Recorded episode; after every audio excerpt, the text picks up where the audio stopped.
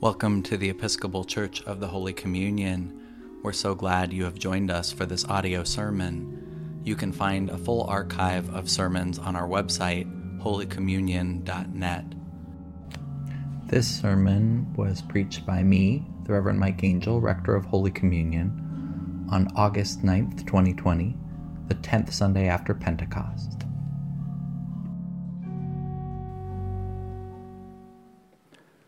Gracious God, let these words be more than words.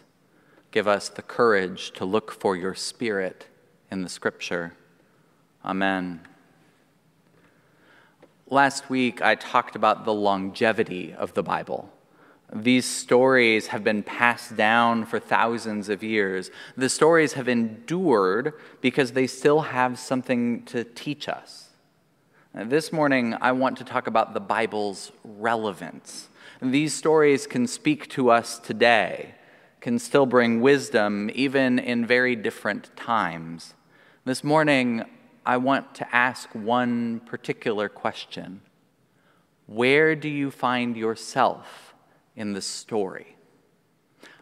I find great hope for myself in Jesus' interaction with Peter today. And Peter is the leader on whom Jesus says our whole movement rests. He is the rock.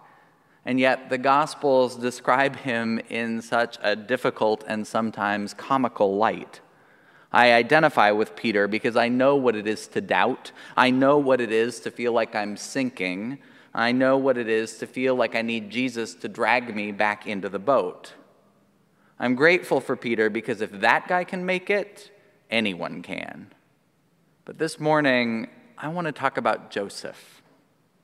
You see, in seminary, this story of Joseph was broken open for me in a way that frankly changed my relationship with the Bible. In Joseph, I learned to find myself in the story in a new way. I grew up in a church that was not all that different from Holy Communion. I grew up surrounded by images of the saints of the disciples of Jesus, all depicted as white folks. I grew up in a relatively feminist congregation. Some of the first ordained women in the Diocese of Colorado were in my parish. And, I would hear stories of the women saints, mostly white women, many of them married to the guys. I grew up a queer kid. I use that term in the modern and reclaimed sense. I'm a member of the LGBTQ plus community. Today, I'm happily married to my husband. But who I loved, who I was attracted to, made me different, made me not the norm, not like the examples that were all around me. And so when I was growing up, heck, I remember distinctly the night Ellen DeGeneres' character came out on her TV show. I closed the door of the room to watch. It was the first time that a, I knew that a main character on a television show came out as gay. And the show was canceled just a few episodes later. Representation matters. And there wasn't a great deal of positive LGBTQ plus representation where I grew up and certainly not in church. Fast forward to seminary. I was taking a class on Midrash, rabbinical commentary on the Hebrew scriptures. I was reading stories and explanations written by rabbis, some of the work close to 2,000 years old. And I read a rabbi describing Joseph as, quote, flouncing around the town square. I read another rabbi similarly ancient, who talked about Joseph's feminine features. There was more than a hint of the joke in the rabbi's language. The rabbis used for Joseph uh, these interesting descriptions, and you got this sense that something around gender and sexuality was at play, even in 2,000 year old commentary.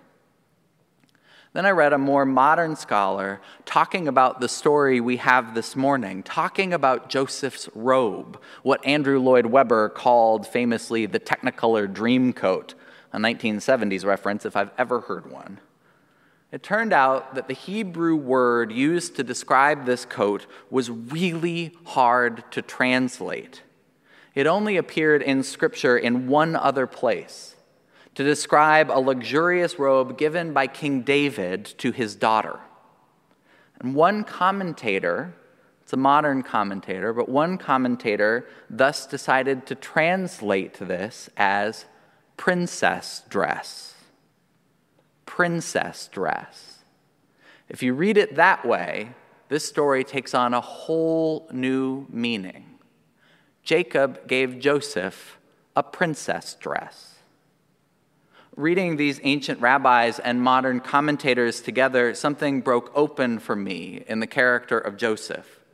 Suddenly, I wondered what if Joseph grew up feeling different? What if Joseph wasn't a man's man? If Joseph was alive today, might Joseph identify as gay or bi or trans or queer? Now, uh, let me say, it's a tricky project to try and pry open a 3,000 year old closet. We do not think about gender and sexuality the way the ancient people of Israel did. The word homosexuality doesn't actually appear in the Bible. It doesn't. If an English translation of the Bible uses homosexuality, they're interpreting a Greek or a Hebrew word, and there's usually a great deal more going on in the original language. If it's true for orientation, even more so for gender identity. Our labels for gender and sexuality have shifted. So I can't tell you positively, definitely, that Joseph was gay. I can't tell you that Joseph was trans.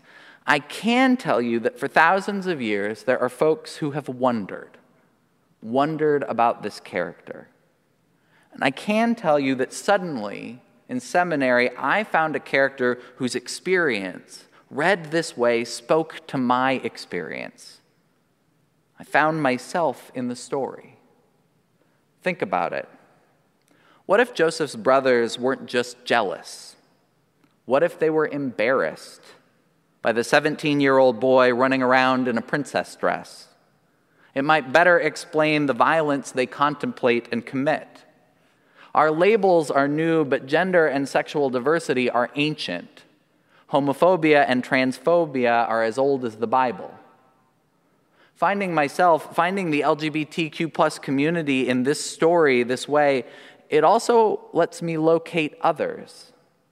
I know a significant number of folks who have chosen Holy Communion, this Episcopal church, not because they themselves were LGBTQ, but because they were looking for a church, for a religious tradition that allowed them to embrace people they love, that allowed them room to respond to their LGBTQ plus family members and friends with grace and to trust that that grace comes from God. There's a place for you in this story, too. Let's turn to Jacob. What if young Joseph asked Jacob for a princess dress? And what if Jacob said yes?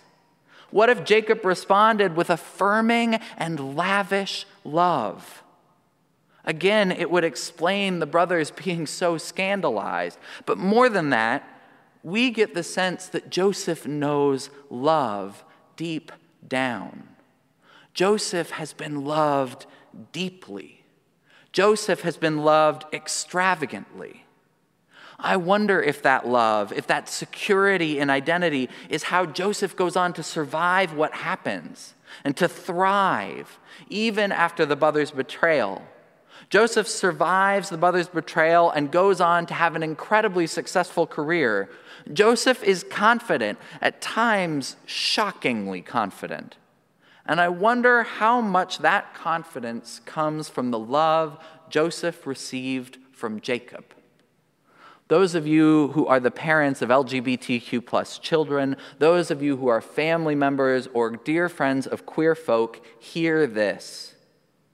You can choose to love your family members, your friends, your queer neighbors extravagantly. You can love them into a fuller sense of themselves. It might be just the biblical thing to do to respond to a child coming out with extravagant love. And that love might just be your salvation. Let me say that again. That love might be your salvation. You see, at the end of this story, the Ishmaelite caravan carries Joseph off. It's a tragedy. The brothers go to tell Jacob that Joseph is dead. They carry that bloody robe, that bloody dress they've stripped from their sibling.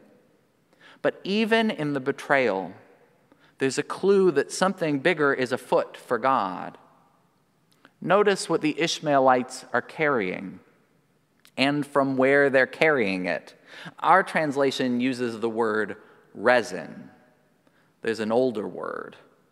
This caravan carrying Joseph is also carrying balm from Gilead to make the wounded whole. Even the worst tragedies, even the hardest stories to read, they can bring healing, can bring wholeness. In the end, Joseph saves the whole family. Joseph salvages God's plan for God's people. You see, Joseph rises to the position of Pharaoh's steward. And when famine strikes, Joseph ensures that the people of Israel have a place to go. The children of Abraham, the children of Isaac, the children of Israel survive because of Joseph. Where do you find yourself in the story? For me, Joseph was where I first found an invitation to maybe see someone who loved like I did, who knew what it was to be teased like I was teased. Joseph was one of the characters in which I found myself in God's story. And for me, it mattered. The late theologian James Cone invited black folks to similarly read themselves into the stories of the Bible. Not in the margins, mind you, but right in the center. God does the work of salvation, Cone noticed, through those that the wider society has counted out. I mean, if a bunch of European descended Americans can make stained glass windows like Holy Communions, portraying Jesus as if he was white, surely there is room for others to locate themselves in the stories of Scripture as well. Joseph's story was important for me because when you find yourself in Scripture, suddenly these aren't just stories told thousands of years ago. When you can find yourself in the Bible, you begin to wonder what more God has in store for you in this life. You dare to wonder what extravagant love might accomplish even today. Where do you find yourself in the story? Amen.